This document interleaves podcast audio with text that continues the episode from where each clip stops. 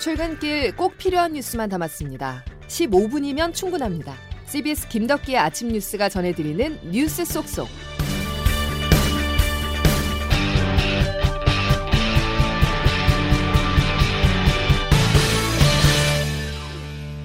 여러분 안녕하십니까. 오월 이일 김덕기 아침 뉴스입니다. 전혀 다른 아침입니다. 오백육십육 일 만에 오늘 출근길부터 밖에서만큼은 마스크를 쓰지 않아도 괜찮습니다. 물론 예외 규정도 있지만 야외에서는 이제 코로나 이전 일상이 시작되는 것입니다. 첫 소식 양승진 기자가 보도합니다. 오늘부터 공원에서 마스크 없이 산책을 할 수 있게 되고 학교에서 체육 수업을 할 때도 마스크를 쓰지 않아도 됩니다. 다만 오십 명 이상이 모이는 집회나 공연, 스포츠 경기를 관람할 때는 실외라도 마스크를 써야 합니다. 또 고령층이거나 면역 저하자, 백신 미접종자 등 고위험군이거나 코로나 의심 증상이 있을 경우 마스크 착용이 권고됩니다. 정은경 질병관리청장입니다. 과태료를 부과하는 장소나 상황을 축소한 것이며 고위험군이나 사람이 밀접하게 많이 모이는 경우에는 자율적인 마스크 착용을 지속적으로 권고합니다. 실내에서는 마스크 착용 의무가 계속되고 위반 시 과태료가 부과될 수 있습니다. 버스와 택시, 기차 등 운송수단과 사방이 막혀있는 건축물 등에서는 마스크를 써야 합니다. 그러나 실외 전철 승강장 등 두 면 이상이 열려있어 자연 환기가 이루어지는 곳은 실외로 간주해 마스크를 쓰지 않아도 됩니다. 정부와 상당수 감염병 전문가들은 백신과 자연 감염으로 면역 수준이 높아지고 있어 이번 조치가 유행에 미칠 영향이 크지 않을 것으로 분석했습니다. 씨비에스 뉴스 양승진입니다. 경로당에도 따뜻한 봄이 찾아왔습니다. 거리두기가 해제되면서 그동안 문을 닫았던 경로당이 재개방됐는데요. 어르신들은 오랜만에 친구들과 활짝 웃었습니다. 김정록 기자가 취재했습니다. 오랜만에 친구들을 만난 어르신들은 화투놀이 등을 하면서 그간의 회포를 풀었습니다. 경로당 개방 전부터 문 앞에서 기다리며 설렘을 감추지 못하는 모습도 보였습니다. 미리내 경로당 박영길 회장입니다. 사람들이 엄청 좋아해요. 벌써 이제 시간 되면 저 앞에다 그 의자에다 쭉 앉았다가 문 열면 쫙 들어와 또. 경로당은 건강체조, 웃음치료, 치매 예방 정신교육 등 그동안 멈췄던 어르신들 활동 프로그램을 재가동하느라 분주합니다. 웃음체조 강사 조모 씨입니다. 손으로 할 수 있는 건강한 거를 찾을 수 있는 게 너무너무 많아요. 나도 건강을 찾고 어르신들도 또 같이 건강해지고 그게 제 소망입니다. 다만 실내 취식이 안 되고 운영시간도 오후에만 가능해 완전한 일상회복까지는 시간이 걸릴 것으로 보입니다. 대원 경로당 이상균 회장입니다. 그 이제 밥을 해 먹어야 좀 많이 오는데 한 시부터 여섯 시까지니까 그래서 참 많이들 안 와요. 무더위가 오기 전 더위를 피할 수 있는 경로당이 문을 열면서 코로나십구 시기 지하철을 전전하던 어르신들의 모습은 줄어들 거란 기대도 나옵니다. 씨비에스 뉴스 김정록입니다. 노동절이었던 어제 전국 곳곳에서 대규모 집회가 열렸습니다. 코로나 사태 이후 최대 규모로 서울 숭례문에서 시청 방면 여섯 개 차로에서 진행된 집회에는 주최 측 주산 만여 명이 모였는데요. 민주노총은 윤석열 대통령 당선인이 언급한 노동시간 유연화와 중대재해기업처벌법 처벌 완화 등을 비판하면서 차별 없는 노동권 보장을 요구했습니다. 아침에 출근한 사람은 누구나 안전하게 퇴근할 수 있어야 합니다. 규모가 크건 작건 노동자라면 누구나 근로기준법의 보호를 받을 수 있어야 합니다. 어제 집회는 사회적 거리두기가 전면 해제된 뒤 열린 첫 번째 대규모 집회였습니다. 윤석열 정부 일기 내각 인사들이 이번 주 줄줄이 검증대에 오릅니다. 한덕수 국무총리 후보자를 포함해 오늘만 여섯 명의 청문회가 열릴 예정인데요. 정권 교체로 입장이 바뀐 민주당은 각 후보자에 대한 검증의 칼날을 펴르고 있습니다. 정석호 기자가 보도합니다. 오늘은 한덕수 후보와 함께 추경우 경제부 총리 겸 기획재정부, 원희룡 국토교통부 장관 후보자 등 여섯 명에 대한 청문회가 동시다발로 열립니다. 민주당은 이 가운데서도 한 총리 후보자의 김앤장 고액 고문료와 론스타 사태 개입 등 이해 충돌 의혹을 집중적으로 파헤치겠다고 벼르고 있습니다. 윤호중 비상대책위원장입니다. 불법적 전관 예우와 호의 후식을 박탈감으로 지켜볼 수만은 없습니다. 민주당은 한덕수 저지법 입법을 서두르겠습니다.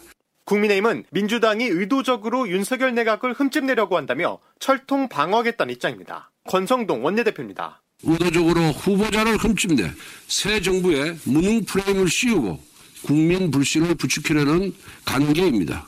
씨비에스 뉴스 정석구입니다.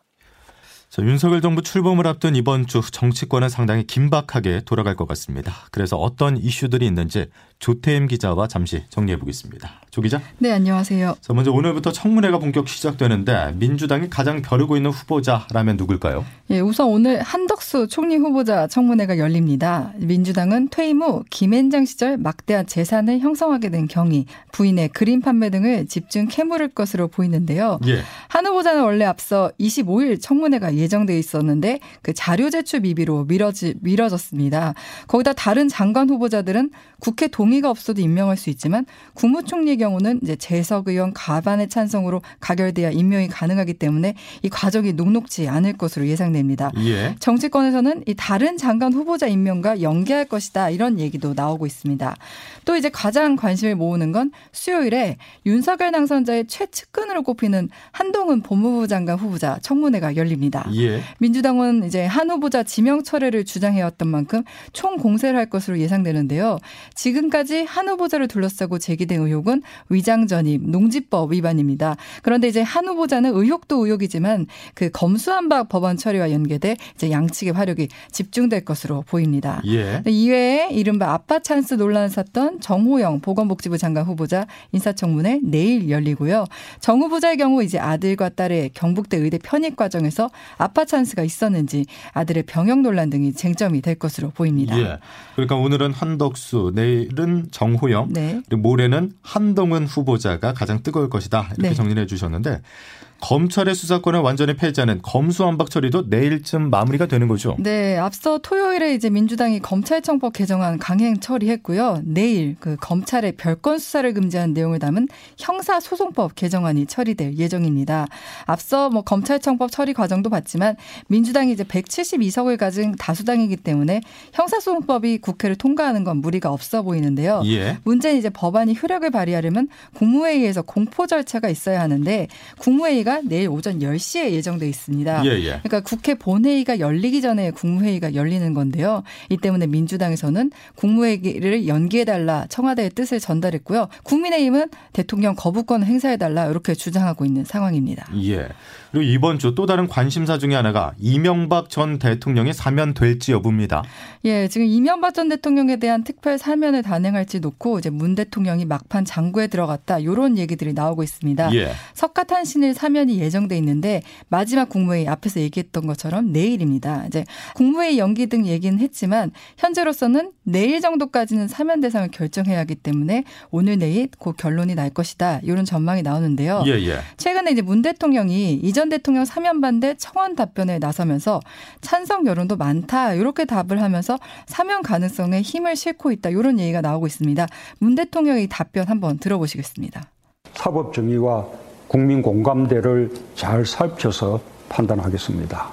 네, 최근 또 불교계를 비롯해 종교계에서 국민 통합을 이유로 이전 대통령과 김경수 전 지사 그리고 또 조국 전 장관 부인 정경심 전 교수 등의 사면을 요청했습니다. 예. 이 때문에 만약에 문 대통령이 이전 대통령을 사면할 경우 김 전 지사 역시 동반 사면할 가능성 이렇게 언급되고 있는데 청와대 측은 이건 원론적인 답변이었다 이러면서 여러 가능성에 대해 일단 선을 긋고 있습니다. 예. 끝으로 어제 윤석열 정부 대통령실 인선이 발표가 됐는데 가장 큰 특징이라면 뭘까요? 일단 대통령실 슬림합니다. 그러니까 당선인 측은 제왕적 대통령을 벗어나서 몸집을 줄여 일하는 대통령실로 만들겠다 이렇게 설명을 했는데요. 예, 예. 문재인 정부 삼실 팔수석 체제에서 어, 윤석열 당선인 정부는 이실 오수석으로 줄어드는 겁니다.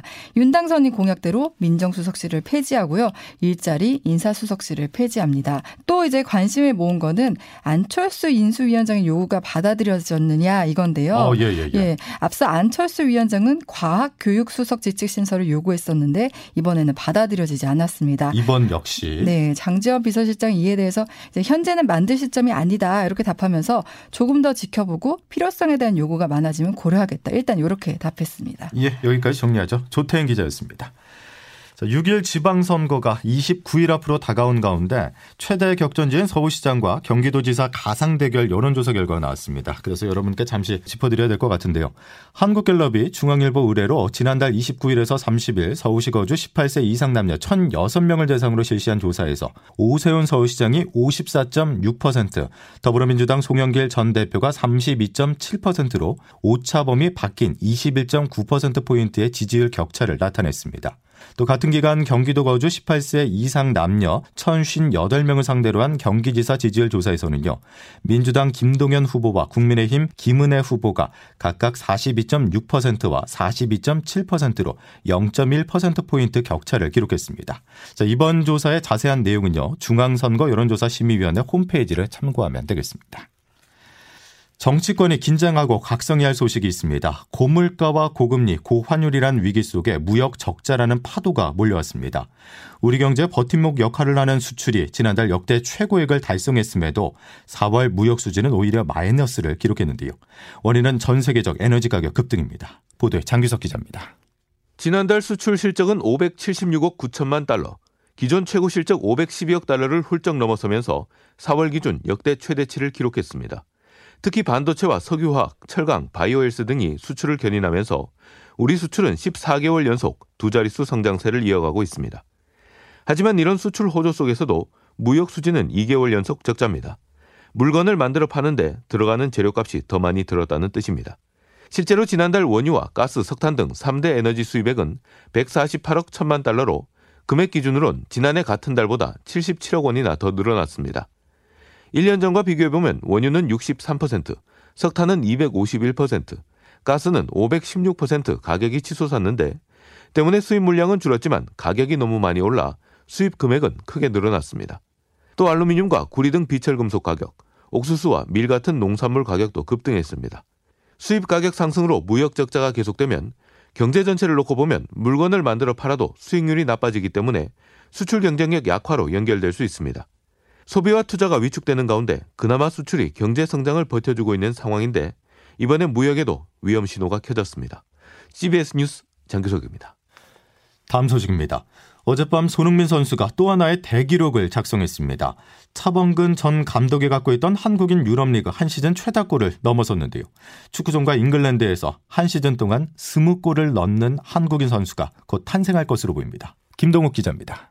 위기에 빠진 토트넘의 해결사는 바로 손흥민이었습니다. 손흥민은 어젯밤 열린 프리미어리그 삼십오 라운드 레스터시티와 홈경기에서 두 골과 하나의 도움으로 활약했습니다. 토트넘도 삼 대 일로 승리하며 세 경기 만에 승점 삼 점을 챙겼습니다. 아스널과 챔피언스리그 출전 경쟁도 이어갔습니다. 손흥민은 전반 이십이 분 해리 케인의 머리에 정확히 떨어지는 택백 코너킥으로 어시스트를 기록했습니다. 후반 십오 분에는 페널티 박스 안에서, 후반 삼십사 분에는 페널티 박스 밖에서 왼발로 골을 만들었습니다. 리그 십팔 호와 십구 호 골. 삼십육 년 전 차범근이 독일 분데스리가에서 기록한 열일곱 골을 넘어 역대 한국 선수 유럽 한 시즌 최다골 기록도 세웠습니다. 손흥민은 이제 한국 선수 최초 유럽 리그 이십 골과 프리미어리그 최초 세 시즌 연속 십 골 십 도움에 도전합니다. 씨비에스 뉴스 김동욱입니다. 김덕기 아침 뉴스 여러분 함께하고 계십니다. 자, 오월의 첫 월요일 날씨 기상청 연결해서 알아보겠습니다. 이수경 기상 리포터. 네, 기상청입니다. 예, 선선한 아침이죠?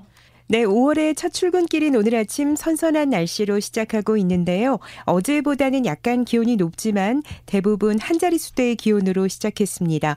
현재 서울은 십 도 안팎을 나타내고 있는데요.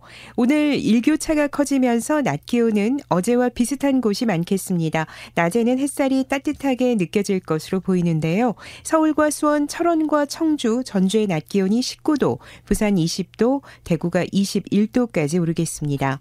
현재 부분적으로 안개가 낀 곳이 있지만 오늘 고기압의 영향을 받겠는데요. 전국이 대체로 맑은 날씨가 이어지겠고 미세먼지 농도도 정상을 되찾으면서 공기질도 괜찮겠습니다. 오후에는 대기가 불안정해지면서 강원도와 충북 북동부, 경상도 동부에 소나기가 오는 곳이 있겠는데요. 참고로 금요일에는 서울, 경기와 강원 영서를 중심으로 비가 내릴 것으로 예상됩니다. 날씨였습니다. 마스크를 벗고 맞이하는 월요일 출근길 여러분 어떠십니까? 오백육십육 일 만에 선선한 봄바람을 온전히 느낄 수 있는데요. 전국적으로 공기도 깨끗합니다. 자, 월요일 오늘 소식 여기서 마치겠습니다. 내일 다시 뵙죠. 고맙습니다.